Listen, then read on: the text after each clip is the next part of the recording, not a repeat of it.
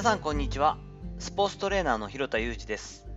アスリートスポーツチームのトレーニング指導をしたり運動に関する情報発信をしたり若手のトレーナーの研修や育成をしたりしています。気がつけば早いもので私が音声配信を継続し始めて5ヶ月ほど経ちました。これほどまあ音声配信ということに関して初の挑戦だったんで続けてきたことはなかったんですけれども、まあ、やってきて気づいたことがやっぱりある程度ありましてその上で今後音声配信をどういうふうに活用していこうかなというようなイメージがありますのでちょっと自分の思考の整理というのも含めてですねお付き合いいただいて今聞いてくださっている方もリスナーだけでなくて自分も配信されている方が多いと思いますので私なりに音声配信を今後どんな風に活用していこうかなと考えているかといったことをシェアしていければなと思っています。音声配信をこう続けてみてまあメリットデメリットあるんですけれどもちょっとまあイメージが湧きやすいかなと思うんで先にデメリットからなんとなく自分の所感をつらつら並べていこうかなと思うんですけれどもデメリットとしてはやはり拡散力は低いですよね。ポッドキャストにせよ、まあ、私が今メインで利用しているスタンド FM にせよ Voicy にせよやはりそれほどこう爆発的に広がっていくという感じではないのでもともとインフルエンサーと呼ばれる方であったり芸能人の方ではない限りなかなかこう自分のこう配信がいっぱい聞かれたり急にこうバズるということは Twitter なんかねブログだと結構あるんですけどそういったことはちょっと期待しづらいかなというのはあります。また声でこうお届けしている分ですね親しみが湧きやすいという側面もあるんですがちょっとこう権威性を感じてもらいづらいというかやはり文章の話のところで以前しましたがこう体系立てられた文章であったりその専門性を高くそれをまかつ分かりやすく伝えるようなブログ記事だったり、まあ、Facebook での投稿だったりっていうのは、権威性は感じられると思うんですね。それに対して、まあ、喋ってる状態っていうのは、その人の話の癖でもあるし、近い感じがする。声で入るということは、まあ、あまり頭使わなくていい部分もあれば、それほどこう難しい話がこう伝わりづらいというところもあるので、そういった側面もあるかなと話しながら感じています。権威性の部分と被る部分でいうと、まあ、差別化がしづらいというか、よっぽど初めから分かられていて、この専門の人なんだというふうにこう気づいていただけない限り、タイトルとヘッダーっていうんですかね、写真みたいので、あ、なんとなく面白そうと思って見てもらうことはできますが、知ってもらうまでと、そのその後のこの記事の内容というか、内容、発信内容の部分でのこう差別化っていうのはこうなかなか聞いてもらわないと分からないので、そういった部分もちょっと難しいのかなと思ったりしています。メリットに関して言うと、まあ、こっちの方が多いっちゃ多いので続けられてるんですが、1回の配信の負担が少ないですよね。毎日、今、基本的には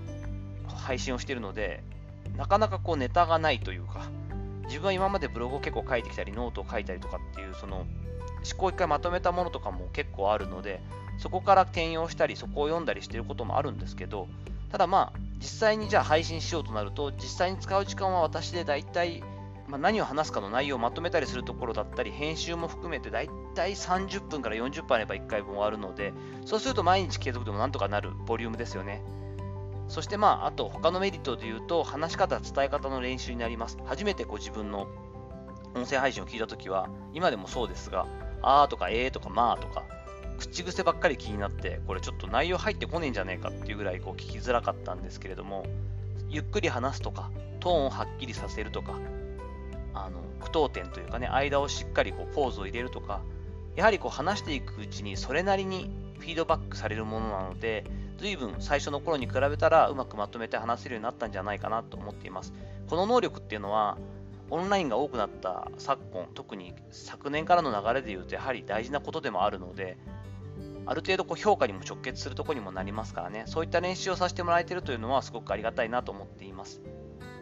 同じようなメリットとしては、やはりインプットをして、それをアウトプットするという習慣化の場所として、ブログや YouTube などよりも私は最適なんじゃないかなと思っています。気づいたこと、忘れないようにしようっていったことのひらめき系は Twitter に上げることが多いんですが、Twitter で例えば上げたことを深掘りして、自分なりのこうフィルターを通して、自分の言葉でどういったことを伝えたかったかとか、どういうふうに感じたかと、一つの具体的なことからどれだけこう抽象度を高くして、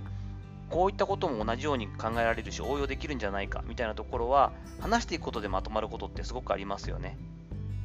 今までは実際に友達に会ったり仕事仲間であったり相談に乗るような形だったり相談をさせてもらうような形でまとめていたことっていうのが昨年のそのコロナ禍の中でなかなか人と対面で会うことが難しくなってきているので、リラックスした食事中になんてことが難しくなってきてますから、こういった音声配信の場があって、まあ、もちろん1人で話しているわけですけれども、誰かに向かってこう分かるように話すということをすることで、いいアウトプットができてるんじゃないかなというのは大きなメリットだと感じています。最初に挙げたデメリット部分に関しても、まあ、拡散性が低いっていうのは逆に言うと一度知ってくれたり、えー、好きになってくれた方っていうのは続けて聞いてくれてコアファンになってくれるというところもありますし権威性がいまいちかなというところは親しみやすさという部分で仲間ができていくというところもありますし差別化に関しても、まあ、声や人柄でじわじわとこうとこうファンになってくれたりこう興味を持ってもらうなんとなく好きだなっていうのはある種のまあ声だけが持つ差別化ではあるので捉え方によってそれほどマイナスではないんですけれども、まあ、ちょっと特徴は絶対出てきますよねやはりその音声配信であったり動画配信であったり、えー、ブログやツイッターなどのこう文章媒体であったりっていうその SNS の特徴によってやっぱりこう随分違うなというのは強く感じています。音声配信に関しては、ちょっとこう、もちろん大事なことだし、目指すのはいいと思うんですが、収益化をメインとすると辛いかなというのは正直、私自身は感じています。報酬をいただくために、ある種仕事としてやっていこうと思うと、その目的に対してしまうとちょっと非合理かなというか、あんまり効率は良くない今のところサービスなんではないかと感じています。リスナーさんからもなかなか共感されづらいですし、まあ、あくまでも伝えたい対象の方に自分の伝えたいことを伝わるように伝えていってそこに対してある種のニーズがあってファンができてきて結果的にまあ収益化できる部分があればそれはもちろんそっちの方がやりがいにもなるし続けていくことができるのでいいとは思うんですけれどもどちらかというとそういった面よりもある種の広告媒体というかそれは広告と言ってしまうと言い方は良くないんですけれども自分を知ってもらう広報活動として有益な情報だったり前向きなメッセージだったり自分の経験によってこう気づきを発信したりといったことによってあこの人の話面白いなとか聞いてみたいなっていうことをこう感じていただいてこういう人なんだなとかこういうサービスをしてる人なんだなというのを知ってもらうということ自体がすごく価値のあることかなというふうに感じます。ザイオンス効果っていうのはビジネス用語で結構出てきますが定期的に接触することによって好意的にこう捉えてもらったり信用や信頼を超えていくというところですよね。接触頻度が高くなるというのはもちろん今喋っている内容でどなたが聞いてくれてるか私の目の前に顔が出てるわけではないんですがやはりこう声を通して私の放送を定期的に聞いてくださっている方に関してはそういったザイオンス効果も生まれてくるのであ何かあった時に専門家といえばあの人だなとこういった内容だからあの人に質問してみたいなとか実際に私の友人なんかも結構定期的に聞いてくれてるんで、久しぶりにひろたに連絡してみようかなみたいなのでも、とってもそれは嬉しいですよね。ブログや YouTube など他の SNS 媒体と組み合わせることで、工夫をしていくことで、うまく単体ではなくてですね、広がりを持つことができる可能性があるのが音声配信のサービスだなと今のところ感じています。具体的に今後、どういったふうに私自身がこの音声配信をこう活用していこうかなと考えているかというと、一種のですね、こう、クローズドな会議ですね、メンバー、まあ、これがだから有料なのか無料なのか、それとも本当に今の仕事仲間で使うのかっていうのは違うんですが、クラブハウスとかでもね、そういうふうに新しい SNS サービスでできるとは思うんですけれども、もう少し広げないというか、ニッチな感じで、じゃあこの時間から会議するよっつってライブのモードにして、URL を限定にして、4、5人でこうまとめてこうライブをするという形で、叩き台としてこう話をしていく。もう一つの考え方としては、私はこう留学してた時にすごく助かったのが、アメリカにはこうオフィスアワーっていうのがあるんですね。各教授が、えー、例えば火曜日と金曜日の1時から3時の間は私はオフィスにいるので、何か質問があったり相談があったらその時間に尋ねてくれば答えますよというのを必ず用意してくれてるんです。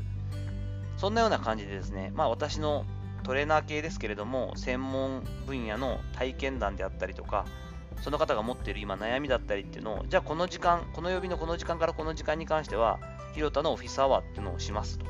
私がライブモードにして、えっと、こう、URL をそのメンバーの方にお伝えして、待っているので、何かあったら入ってきてくださいと。特に自分が相談なくても誰かが相談することがあるよっていうのが分かっているときは、それを黙って聞いてもらったり、それに関して自分に関わる内容だったりしたときにコメントしてもらったり、質問してもらうっていう形でもいいよなんていうと、こうある種のこう壁打ちみたいなことがリアルにできるしそういったこうヒントだったりこうきっかけを欲しい人っていうのは今多いんじゃないかなと思うんですよねそんな感じでこう音声配信、しかもその顔が見えないっていう状況だったり、聞くだけでもいいだったり、質問もまコメントでできるし、可能であればというか、えーと、必要があれば自分も途中からミーティングに参加できたりっていう感じのこの気楽さというか気軽さっていうのは、やはりこう、こういった音声配信のライブ機能とかっていうのを使うのがすごく一番敷居が低い感じがするんですね。そんな風に今後は使っていければいいかなというふうにぼんやりと考えつつ、そのためにもまず認知をしていただいたり、私が今音声配信をしているということを知っていただく必要もあるので、無理のない範囲で自分も楽しみながら、できるだけ毎日え音声配信を発信していこうかなというふうに考えてやっていったりします。さて、いかがだったでしょうか？本日は私がまあ音声配信というのをどういうふうに考えていて、今までどんなふうにやってきたことで感じているかというところと、今後こんな風に活用していきたいなと考えているかといったところをちょっとシェアさせていただきました。本日の話のご感想やご意見などあれば、Twitter のダイレクトメッセージやレター機能を使っていただいたり、コメント欄にお願いいたします。いいねやフォローもお待ちしています。本日も最後までお聴きいただきありがとうございました。この後も充実した時間をお過ごしください。それではまたお会いしましょう。広田裕二でした。